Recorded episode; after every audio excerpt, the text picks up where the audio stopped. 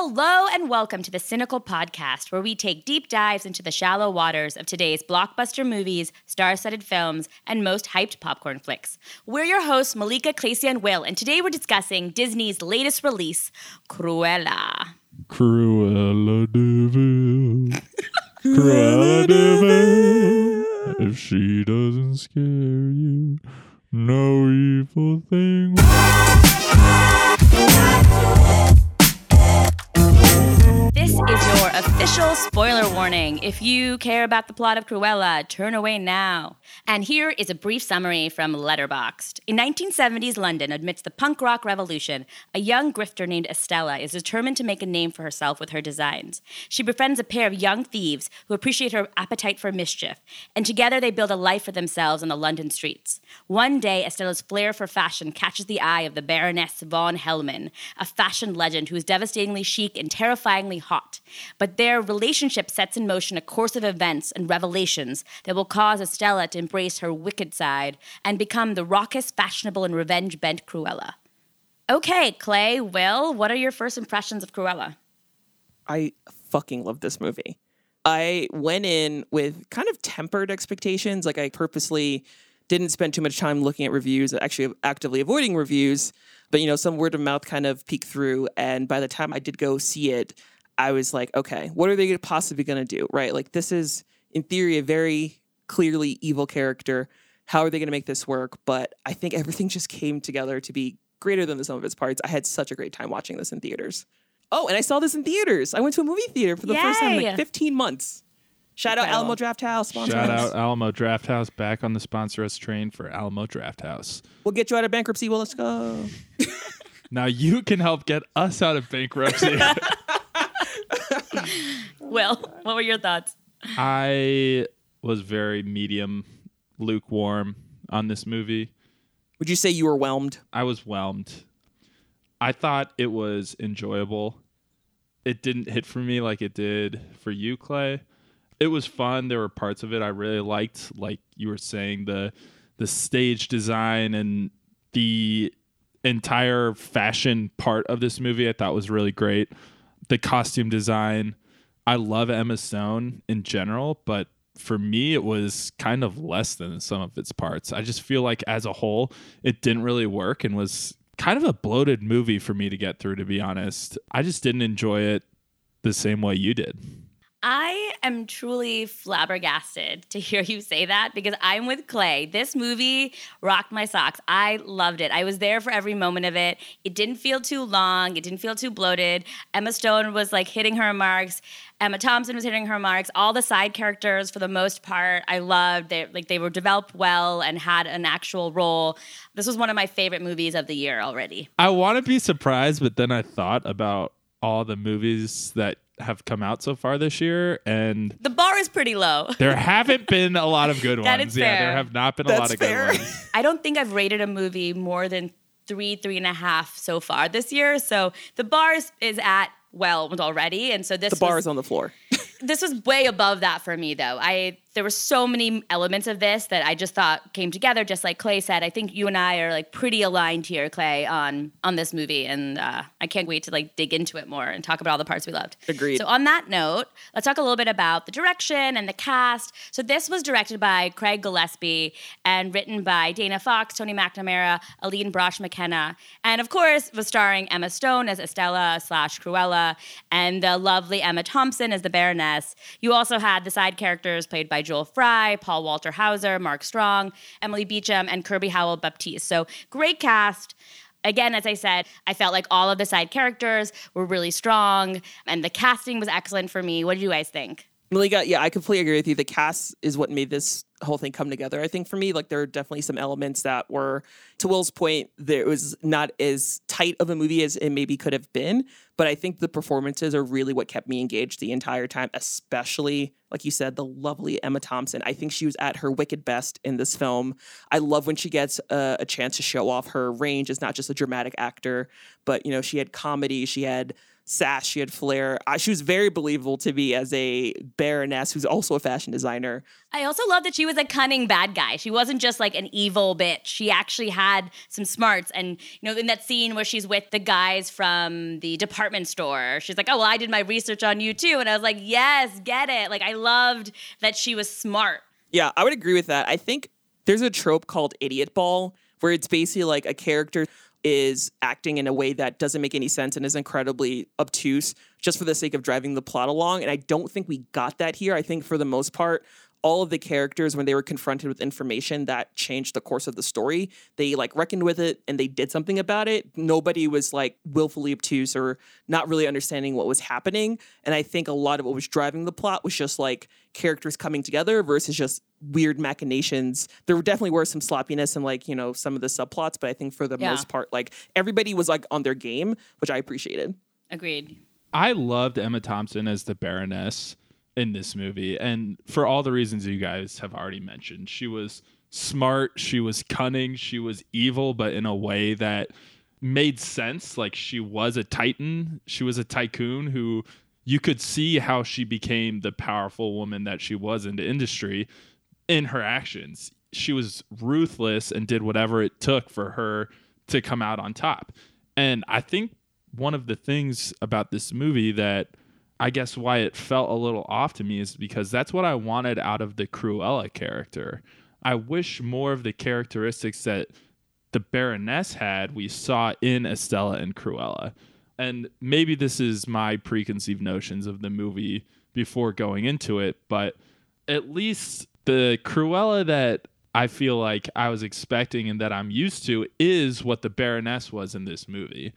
And I would have at least liked to see kind of an evolution of Cruella becoming that character, maybe almost learning more from the Baroness and becoming more and more ruthless, which I guess she did in the text of the movie. But I feel like the performance on the screen, we didn't see that same level of like ambition and ruthlessness from Cruella. Because she wasn't willing to murder somebody in cold blood. Like kind of, kind of. Spoiler alert. But I think the difference between them is Cruella had people to remind her like, hey, maybe you shouldn't kill everyone, right? She had a supporting family that she found around her. The Baroness didn't. She was just on top by herself. She had henchmen, but she didn't have a family. So I think that's what they were trying to differentiate. Like, Cruella could have easily become the Baroness, but this is why she didn't. And I thought that was really rich. Because why give us all these other characters if they're not going to have an impact on our main character at all, right? And I think in a lot of ways, I disagree with what you just said, because I think they did try to show that she was slowly becoming the Baroness, that she did have all the same tendencies. And the schemes that Cruella is putting into place, they do get more and more complicated. I thought the reveal with the dress, I did not see that coming, with the beads that turn into the moths. I was mind blown by that. I thought that was so cool and so clever. And there were so many parts that she had to put into place and get her to see her in the alley and then get her friends to pretend there was a break-in. Like, it got really complex and showed how smart and diabolical she was, which is something the Baroness would have done, who was able to put all these pieces into play. So I thought that they were paralleling them really well, but then showing how, you know, at the very end when Cruella does become the Baroness, she's a different type of Baroness, but still going to be, you know, the woman on top. A scene that stood out to me was when the Baroness and Estella, as Estella, were out to lunch, and the Baroness is talking to her about Cruella and saying, you know, there's a lot about Cruella that I respect. She has the eye for fashion. She's pulling off these crazy stunts. I respect Cruella, but I have to take her out. To me, that was such like a meaty, juicy apple that the whole movie could have taken a bite out of and gone deeper into that dynamic between the two of them that it kind of missed out on, not only because the characters were set up for that head-to-head, but you have two fantastic actresses in Emma Thompson and Emma Stone, who's my favorite actress in Hollywood right now. They have the chops to really build that up into a huge clash of the titans. And I felt like this movie could have pulled that off, but it almost never took that headfirst dive into those two going at it. Like you were saying, I also loved the the scheme that Cruella pulled off, where the dress was made out of the moth cocoons and it hatched and ruined her show. And that was when the Baroness knew that Estella was Cruella. But that happened with twenty-five, thirty minutes left in the movie. I feel like that could have been more of the middle of the movie, and the rest could have been about the dynamic between the two of them and their competitive nature. But it just came too late for me. Well, I think kind of to Malika's earlier point, the reason that that reveal maybe comes a little bit later in the movie and we don't necessarily see that head-to-head is because Estella and Cruella are making a choice to not be as bad as the Baroness. Had she kept escalating their rivalry and making it more and more extreme, she would have been no better than her. And right. part of her evolution as a character, even though she does take on the moniker of Cruella by the end of the movie, is that she realizes that she doesn't want to go that far. And she's reminded by that because of the found family that she has. So she's reminded by it because of Jasper and even because of the new folks that she's met and John, the valet. So like, I think that was actually the point, was that she wasn't going to go to the same extremes. Like in the exchange where Estella confronts the Baroness for killing her mother, she says, you have to be more specific. So we are getting yeah. the implication that the Baroness, like this is not a one-off thing for her. She does this on the regular. So you're supposed to see in that moment with Estella's hesitation that she's like, oh, this woman is actually much worse than I thought. I thought this was just like a family quibble that escalated and maybe it could have been explained, but we're getting irrefutable proof now that the Baroness is just like, nah, I did what I did and I have no shame. And I think that's the point in which Estella, she could have gone off the deep end, but she didn't. And like this story is ultimately about her redemption as a character for not going that far. Also remember that Cruella De Vil is probably like twenty-something in this. So there's a lot more time for her to get more and more evil. And I don't think if they had already taken us all the way to, you know, from zero to sixty, there would be nowhere for the story to go, nowhere for that character to develop. And I think that would have felt a little too like, okay, here's the Cruella De Vil you know and love. I think they're like, here, this is a, a real person. I mean, not really, but a good way to say it. It's an actual fleshed out character that has motivations. There's growth, whether it's good growth or bad growth. There's more that this character is going to do in their life. I hear what you're saying, but I guess when the movie ends, Cruella is the anti-hero, right? Not even the anti-hero. She's really just the hero of the story. She never really fully dips into that anti-hero or kind of corrupted person trope that you'd see in Some a movie that I feel like we all really liked in Joker. Like we see that evolution of kind of an innocent, hard to say innocent, but a person who really devolves into a bad guy. And it's tragic, but you see and appreciate like the series of events that gets them there. Or it's like the show Breaking Bad, where Walter White is an anti-hero for most of the show.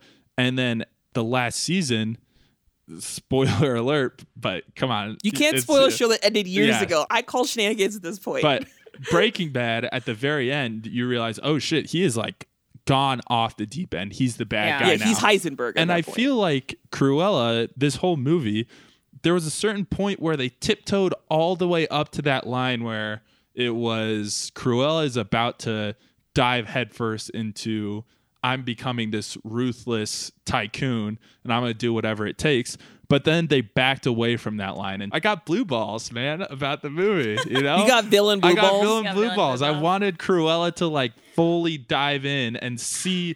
And to me, yeah. that's almost like a more fulfilling story of her tiptoeing over that line and then crossing it and being like, okay, this is what it takes for me to be who I want to be. And then you still have that series of events in her life that led her to becoming this mm-hmm. villain, and you understand how they got there and you feel that sense of tragedy for why they had to become that person, but you understand and appreciate that like it happened. But here they just kind of like tiptoe all the way there and then they back off and they're like, well, actually she's not bad, which to me, I don't know, was a tough pill to swallow.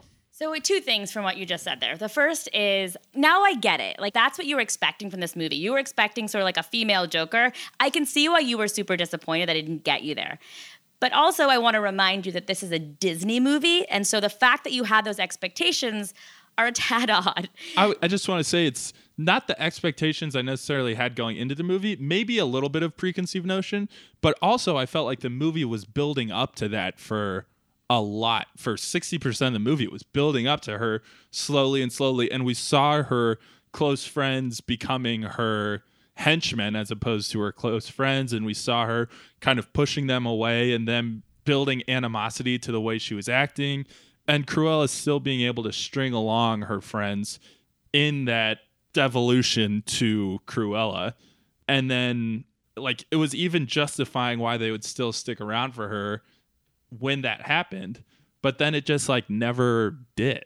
Actually, that brings me to the second point I was going to make, is that I don't think that was supposed to be the point where, like, this is how evil Cruella is. The story is more like Wicked, you know, the book series by Gregory Maguire, where they show you a different side of, like, the Wicked Witch of the West, right? She's just a normal girl who's misunderstood, and society paints her as wicked. And that's how I saw this movie. It's like, she was never an evil character. She was a tragic character who tiptoed that line, or she got really close to that line, falling over into pure evil, but she was pulled back by her friends and by her own desire to be good. You know, she keeps going back to that fountain and is like, I'm trying, Mom, I'm trying. Those are really human, sweet moments where she's kind of fighting her own nature here to want to do the destructive thing. And I thought that was super great, and there was so much there to hold on to. But even to that point, I think they could have left Cruella as a more ambiguous whether or not she was good or bad. You think she was too good at the end? I do. I think she was too good at the end. Because even now with the sequels, it's interesting to me because I read this as a prequel. Like, at the end, Roger has Pongo, Anita has whatever, yeah, the girl, yeah. Lady. Lady. Right? Perdita. Yes. No, oh, Perdita. Perdita. Yeah. Lady, Lady in the Tramp. Yeah. Lady in the Tramp. And it's, like, clearly setting up the start of the one oh one Dalmatians story. And so for me, it's going to be kind of weird if in Cruella, Cruella De Vil has this whole character arc of, you know, approaching this ambiguous good or bad guy, but then coming back around to, like, making the right choices and being the good guy at the end. And then if it follows with a more similar story to the original one oh one Dalmatians, how are they going to balance that line with if she's a good guy or a bad guy in that story? And it would have been, to me, more satisfying or interesting if it left it in an ambiguous spot, and then you could take it anywhere from there. Whereas here, it's kind of like, she made the right choices. She was the good person. She didn't do anything over the line, and it just kind of leaves her as the good guy. I hear you, but I think that if they had done that, I would have disliked it more, because I liked that this movie had a point of view. It's like, this is what we're trying to say. We think that Cruella is misunderstood. She's a human. She has this alter ego. That's what she has to tap into to do the bad things. But, you know, Estella is trying to be good. But if they were like, oh, who is she? Who's this Cruella? Like, I don't know. It would have been too wishy-washy, and I would have been like, what are you trying to say? What is the point of this movie? Yeah, I would agree with that, Malika. If I had to guess at, like, a thesis statement for this movie, I would say that it's about, like, identity, and it's about you are who you surround yourself with. So that's not to say that the Cruella from the end of this movie couldn't eventually become evil, because we also don't know what the plot of the sequels, we don't know what the timeline's going to be. We don't know if the dogs will be grown. So, like, there's no guarantee that the next movie in this cinematic evolution is going to be about Perdita and Pongo's puppies and what happens there. There could be a stepping stone. So I think the reason why this movie ends on maybe a more kind of optimistic note than you were ready for, Will, is because they want to have that room to show the descent into villainy that we expect of a Cruella based off of the original canon, or to maybe go another way. I honestly think these movies are not necessarily straight prequels. I think they could be reimaginings. Yeah. And I think they want to leave the door open based off of the critical and audience mm-hmm. response to decide how they want to take the character going forward. And maybe that is a little non-committal, but I still enjoyed the movie for what it was. And it's fine if you didn't, but I think at the end of the day, I went into this movie hoping to have a good time, and I had a great time. Yeah. I enjoyed the performances. I enjoyed where the movie was taking me. I enjoyed the set pieces and the costumes. So the impression that I have of the movie is less impacted by the what ifs and more impacted by what I saw, and what I saw I enjoyed. So. And that's totally right. And I don't mean to say that my impression of this movie was even strongly affected by what the sequel is going to be, because it, it really wasn't. It was even to the point, yeah, and even to the point of like thematically that Cruella is a multi-dimensional, complicated person. The character of the Baroness kind of flies in the face of that theme for the movie, because they just paint the Baroness as a total one-dimensional bad guy, which isn't a problem for me because I like the Baroness a lot. I love the character. I love the character of the Baroness more than I like the character of Cruella. I think they just did a good job of making her interesting, funny, ruthless. And she was kind of just like one-dimensional, but it's hard to like say the theme of this movie, Cruella is maybe complicated, misunderstood. There's a reason why she is perceived this way, but then present the Baroness as basically the Cruella of this film, of just like, yeah, just the bad guy. Yeah, I can see that. But I think she also has the role of being the foil, right? You're like, this is what she could have been, but she went the other direction. I think that's super valuable. And I think they tried to flesh her out, right? That lunch scene where she kind of explains herself, the scene I mentioned earlier with the guys from the department store. You see her inner workings and what led her to be this, you know, stone cold bitch, essentially, right? She's a woman on top in a, a male-driven industry, and she's able to, yeah, in the seventies, she's able to maintain her image and like the prestige of her house. That's not easy, right? And sometimes you have to shut off the world in order to do that. And honestly, that was enough for me to believe that that is what drove the Baroness. Like, that was enough. I believed it. I didn't need more. I did not think she was one-dimensional at all. I just felt like she was somebody who had to close herself off in order to succeed in life. Yeah, I think to keep going with that, because uh, we love our movie comparisons here. The yes. Baroness was clearly Miranda Priestley from The yes. Devil Wears Prada. If you consider the context of the times, her actions were understandable, if not necessarily relatable. So I understood, maybe I've watched too much of The Crown and too much of Downton Abbey, but like I totally understand that like idea of being a kept woman and having a life that was thrust upon you. And she clearly had other ambitions for herself. So while giving away her baby and expecting it to be killed was clearly the villain-defining moment for her, I don't think that was in a vacuum. I think that took place in all the social context of being a kept woman of that time. And she is rebelling against probably that title and those expectations. And it's interesting that you don't actually ever hear her name. She's only referred to as the Baroness throughout the entire movie. And I thought that was interesting because that is a title that she married into and she adopted. And she's basically taking that name and flipping it on its head, because a Baroness is not expected to work. They're not expected to do the types of things that she's doing. And she's like, I'm a Baroness. I'm fucking doing what I want. Say something about it. I think that was more the point of the Baroness's character. But to that entire point, like, I agree that there's meat there with the Baroness. And even bringing in The Devil Wears Prada, what made The Devil Wears Prada enjoyable and good was that dynamic relationship between Anne Hathaway and Meryl Streep. It was a back and forth between how they are affecting one another. And I guess in Cruella, you see how Cruella is affecting Emma Thompson. And then off screen or in different scenes, you see how the Baroness is affecting Cruella. But like, there wasn't as much as that back and forth between two like dynamite stud actresses that I felt like could have been there. Like, seeing them play off each other, I think there was a huge juicy steak there that they could have like gone in and devoured with that dynamic. And like, they just kind of like poured ketchup all over it. And you're like, well, man.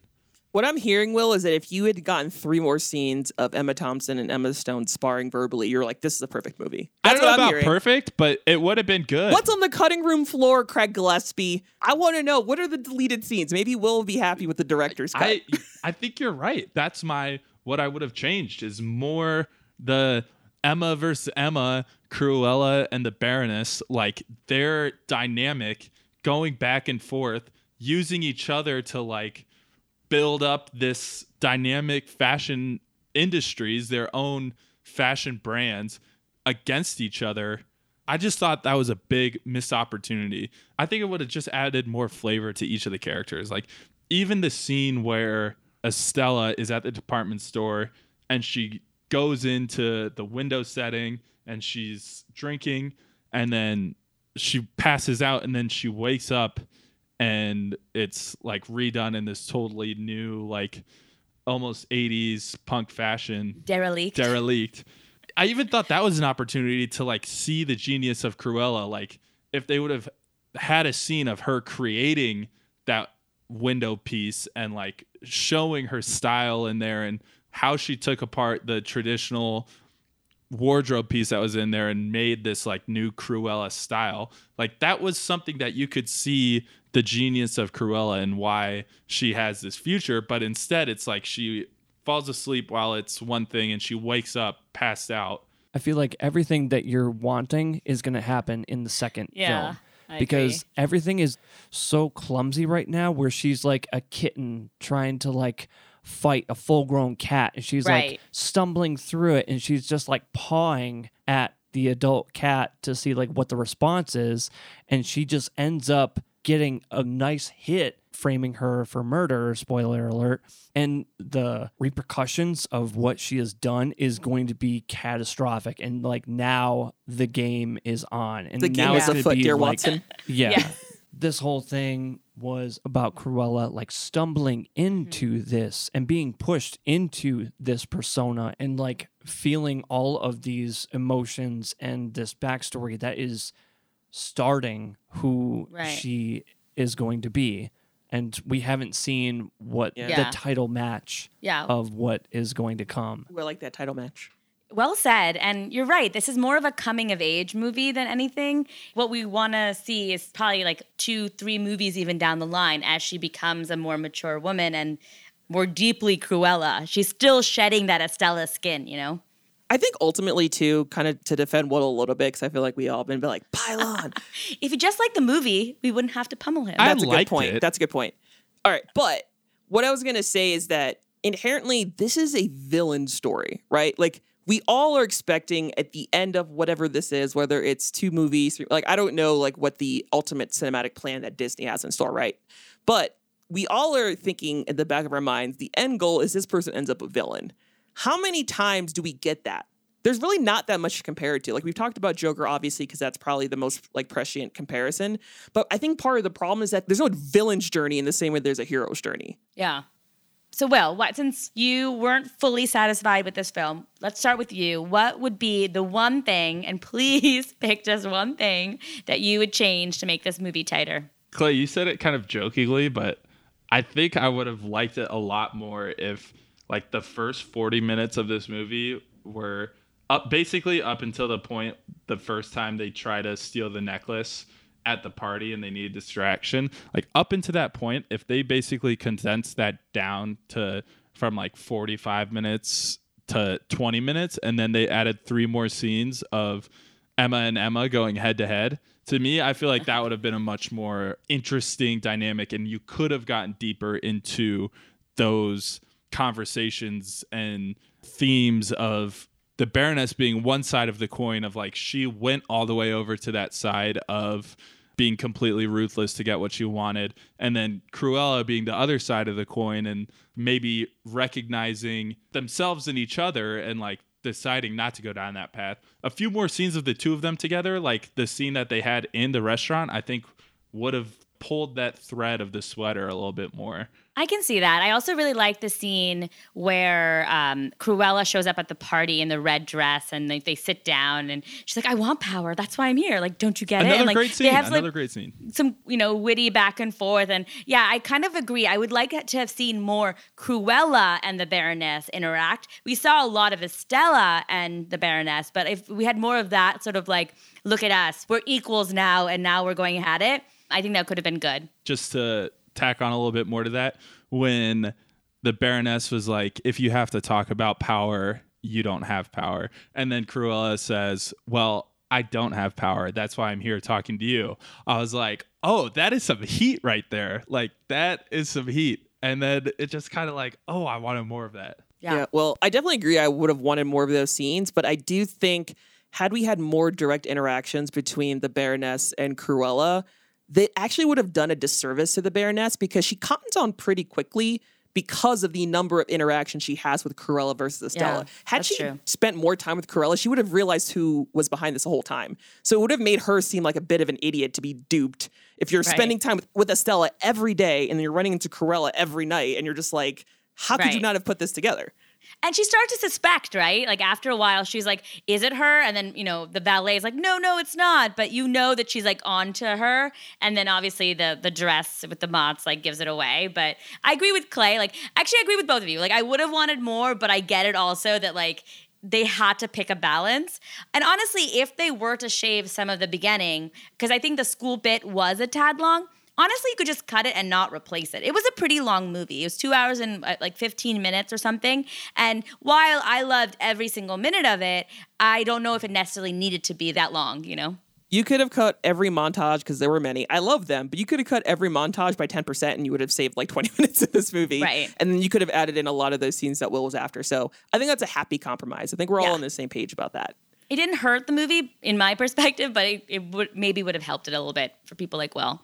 Agreed. But I will say one thing that I thought was pitch perfect about the movie, no matter what, is the flawless Emma Thompson. I felt like this was a role she was born to play. I love when she gets to flex her muscles. We talked about Last Christmas a while back in the pod and how that was a very disappointing yeah. role in terms of Emma Thompson's acting, and the fact that she was involved with the writing of the movie. It was just a Ugh. really bad movie all around.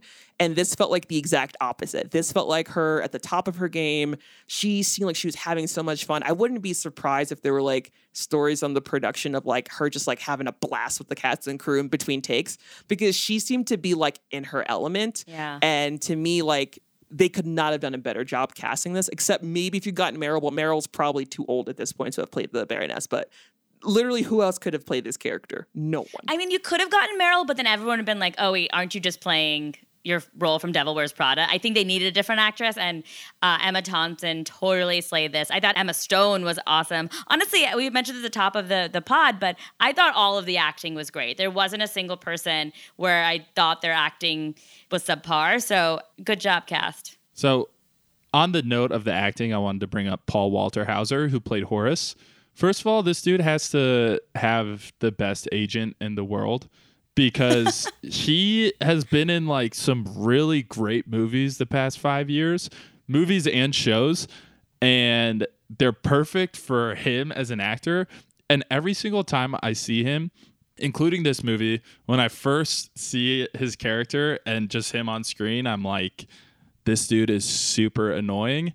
And then after like thirty minutes, I come around and I like him, and he's great. Like, even he's great. At yeah. the beginning of the movie, I was like, ugh, this guy's annoying, especially because his Cockney accent was so over the top and like not. It was what the accents in general outside of Emma Thompson were something to behold. But it ended up working. I, I agree. It ended yeah. up working yeah, for yeah. me. And even, I don't know if you guys have seen Cobra Kai, but his character in Cobra yes. Kai, even when he first comes in, I'm like, really? Are we doing this? And then by the end, I'm like, fucking Stingray. Let's go. Oh my God, he's Stingray. oh. Before we go on to our J B Smoove Award, I did want to also put a nomination out there for what I thought was pitch perfect, which is the music. I loved it. It was like yep. rock and roll, nineteen seventies. I think they, they pretty much stayed in that decade. It just felt like every song was just like, yes, this is like the right music. It just pumped me up. And honestly, I think it was a huge part of what kept me engaged for the full two hours. Um, I have a notorious short attention span, but there was not a moment where I was bored. I didn't look at my phone. I was there for it. And I think beyond the acting, I think it was the music that just had me pumped the entire time. I agree. And I remember in the theater turning to my roommate, Tristan, who I saw it with, in the middle just being like, this soundtrack is fire. They're playing bangers only. So good. It's so good. And it was period appropriate, like you said, Malika. And like, it was loud. It was fast. Like, everything thematically fit together with what was on screen. And to me, like, that's what the music cues should do. I think they did a really good job. And that brings us to our J B Smoove Award. Who are your nominations? I mean, I think we all agree, right? Like, as much as we love Mark Strong, he's a wonderful actor, wonderful character actor. Usually love when he appears in films. He was just such a weird, reserved character, and his motivations didn't really add up. It's like he's the Baroness's henchman, but then he's helping Cruella. But why is he doing any of this? I thought at one point he was the biological father. Like, right. It was just really bizarre. Yeah. And like, I loved him, but he was like in a different movie. Like he was like in the, the King's James Bond villain. I don't he know. He didn't yeah. belong here. Yeah. Yeah.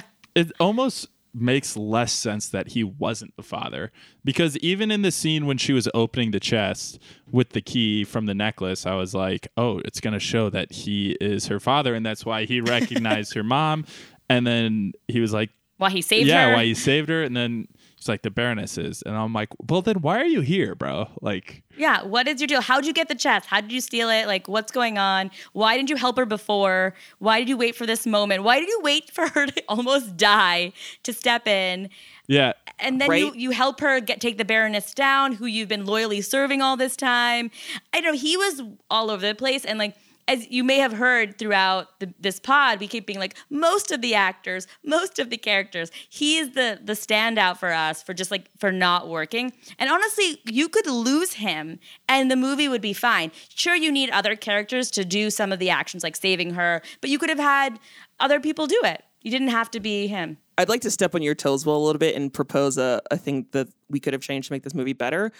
I felt like I love the Anita and Roger side characters. Obviously, it's like, oh, they're the ones that are going to have Perdita and Pongo in the future. But they didn't really have a ton to do for the most part. And you could have easily had Anita, who is a journalist in this movie, instead of being a fashion designer like she is in one oh one Dalmatians. You could have had her being the one to start investigating the Baroness, because there was already animosity there. And then she would have partnered with Estella to take down the Baroness. She could have been the one to uncover Estella's true parentage and be like, oh my God, you're the rightful heir. She's your mother.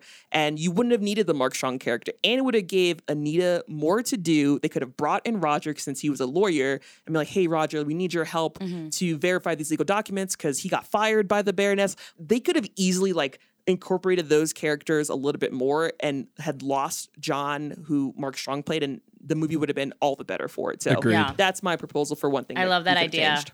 I think that could have been so much tighter. Hire me, Disney, like, oh, yeah. I got an English degree. That's a better what should have changed than what I had. And also Kirby Howell-Baptiste, who played Anita.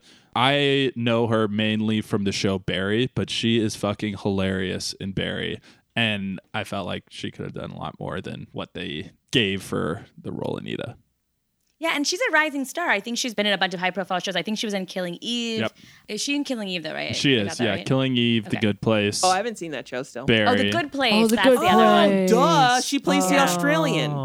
All right, Malika, I know this is sometimes hit or miss, but do you have a fun fact for Cruella? I do this time. I do, I do. The fun fact is a little stretch per usual. So this time I have one about Emma Stone, our beautiful Emma Stone. So I was watching an interview with her on M T V News, which I didn't realize was still a thing. Um, and her real name is not Emma. Her name is actually Emily, but for SAG reasons had to change it to Emma.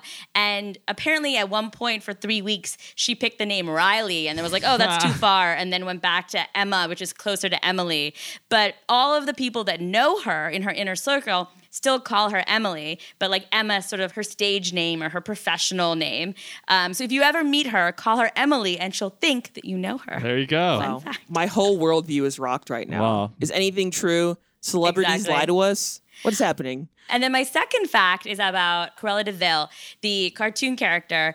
Back in twenty fourteen, I think Forbes put together a list of the richest Disney villains, and she came second Ooh. to Scrooge McDuck. Huh. Um, I should have had you guys guess, but Scrooge McDuck I would have got that right. has, is a billionaire, and I think Cruella De Vil, they had pegged her to be... Like a hundo mil? I think one billion was her, her net value. So awful fashion. Our girl is successful. Fashion. Fashion yeah. house. Are we Cruella. Talking? Yeah. I mean, she inherits a ton of money, but then she also hopefully Oh, that's keeps fair. It. She is. She does. Are we talking? She's a baroness. Cruella De Vil from the cartoon or the nineteen ninety-six Glenn Close Cruella De Vil live action? I didn't ask twenty fourteen Forbes. All right, I guess we'll have to assume. So, dear listeners, we actually have a treat for you. We have a brand new award that we're going to start giving out every podcast here on out. And we like to name our awards after the first person or thing or animal or whatever to win it. And so this award is called the Wink Award. I can't believe we didn't even talk about Wink because he I was, saving it up for was now. The best character in this movie for me. He was helpful, he was adorable, he was loyal, he was all the things you want from a character. And so the first Wink Award for best side character who steals the show goes to my boy Wink. And I have to say, I think animal sidekick characters are super hard to pull off because, like, once again, it's a fine line between a good animal sidekick and then the three monkeys with homeless baby in from Raya, Raya. And then it's just like too far over the top. Wink, you crushed it. Crushed you it. Approached Wink, the line you the real M V P. Of being cute and also helpful, but not over the top. So shout out to you, Wink. Well, honestly, like Buddy is a great foil for him because Buddy was kind of useless, and I didn't really need him Buddy in the story. Yeah, maybe caused a little bit of trouble, but like meh. Wink really provided a lot more value than Buddy did, and. Honestly, also Buddy's C G I at oh, times. I was, was a just gonna say, to say, Wink gets extra credit because when he was C G I'd, it was harder to tell. But when all the other dogs were C G I'd, it was like that's a C G I dog. Maybe because he was smaller. That's the only thing I could think of. Because yeah, the C G I and the other dogs was trash. Wink's the best. I mean, Wink's there's really the nothing best. Else to say. Shout out Wink. That's right. Sponsor us, Sponsor. Wink. On that note, what do you guys rate this movie? Mine's going to be lower, and obviously I'm the bad guy of this podcast, so I'm um, the Cruella of the podcast, so Cruella De Vil. I'll give it a three point zero zero zero one out of five the future eyeshadows. What? Oh, my God. Higher so, than I expected. Yeah, Cruella De Vil. Oh, shit. It was good. It wasn't anything better. Honestly, that's than a good. Higher rating I thought you were going to give it. Salt. Yeah. No, I liked it. Wow. We're moving on before he changes his I mind. I liked parts. Yeah, yeah, yeah. three point zero zero zero one. Next. Yeah. All right. Obviously, I like this movie a lot more than Will did. I don't think it was perfect. There were definitely, you know, things that could have been improved. I made one suggestion already, but I had such a blast watching this movie. I would give this movie a four point one five out of five. Stolen family heirlooms. Honestly, Clay, yours is even lower than I expected. So I'm going to give this movie a four point five. I really loved it. And again, it's not perfect. There's a lot of things that could be tweaked to get it to a five, but I thought it was exactly what I signed up for. You know, it delivered. And also I always look at like rewatchability. Definitely would watch this again. Enjoyability. Enjoyed every minute of it, as I said before. That nothing really bothered me. There weren't plot holes that like ate at me. It was just like, Solid, solid movie. So four point five out of five. Uh, garbage dresses for sure for this one. Aaron, well, our erstwhile sound producer, what would you rate this movie? I give this movie four point two five garbage truck getaways. I really enjoyed this film. Like the music cues and everything kept me engaged throughout yeah. all like the lulls and the transition points. Thematically, it was great. There was like a lot of points where it kept me on my toes, lots of surprises. Yeah, it it reminded me a lot of like the Joker or Dark Knight Rises in terms of like, you know, a little more cutesy, obviously, and right. a little bit lighter, but I enjoyed it quite it's a like bit. Like a girl boss Joker. Right? Joker, but make it chic. Make it derelict. Yeah, exactly. Hobo chic. To what you're saying, Aaron, something I do give this movie credit for was that I feel like it didn't take itself too seriously. It wasn't afraid to be like yeah. cutesy and uh kind of campy almost. Like oh yeah. Yeah, it yeah. owned it. It was like this is who we are and we're okay I like with that. It. And I, like I mean that. At one point she dump she falls out of a garbage truck into what seems to be a pile of trash. Only to reveal it is a like sixty foot long trail to her gown. I loved yes, it. I love that camp. Reveal. Give me fierce. There's probably going to be a whole Met Gala inspired by this movie. Right? There were a lot of things that felt familiar. Like we've talked about Devil Wears Prada a bunch and Joker, but there were enough things that surprised us, like the garbage dress, like the the moth dress, that made it still seem fresh. And, you know, of course, the acting carried us over the edge and the music. So I stand by my four point five. Any last thoughts to carry us home, guys? Uh, final thoughts. I just want to get this out there for posterity because I haven't seen anyone else make this joke yet, and I just want to be the first to do it. But De Vil wears Prada. Oh, uh, anyone? Shit. Anyone? Oh, shit. You heard anyone? It here first. De Vil wears Prada. It's good. Terrible. You kicked out the podcast. Oh, my gosh. I love a good pun. Uh, Clay? I have nothing to say after that.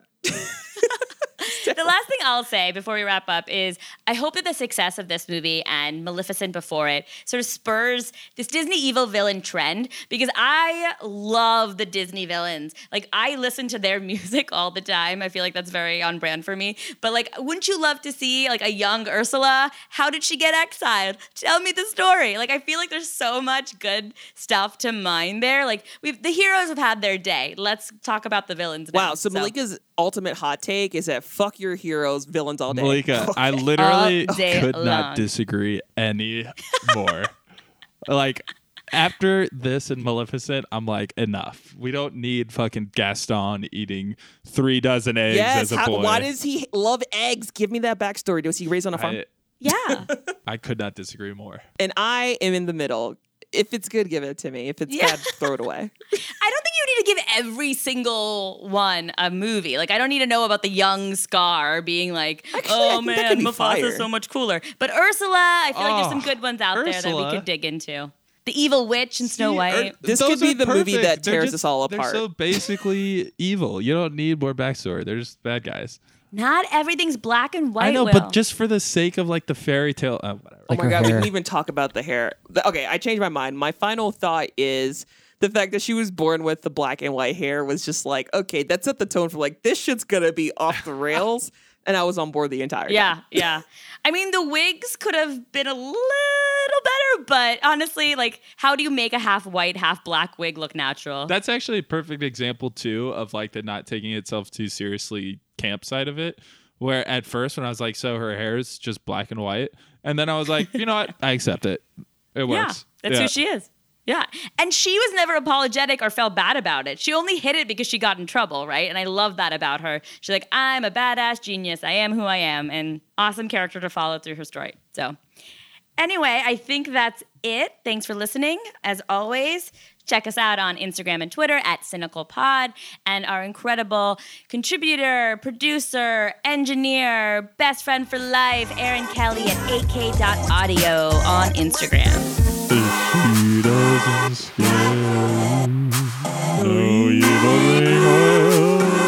should start a band. We should start a band. Oh, man, no. Podcast is over? Wow. We're your hosts, Malika, Klesia, and William. We're your hosts, Malika, Klesia, and What? We're your hosts, Malika. Oh, God. Jesus dick shit.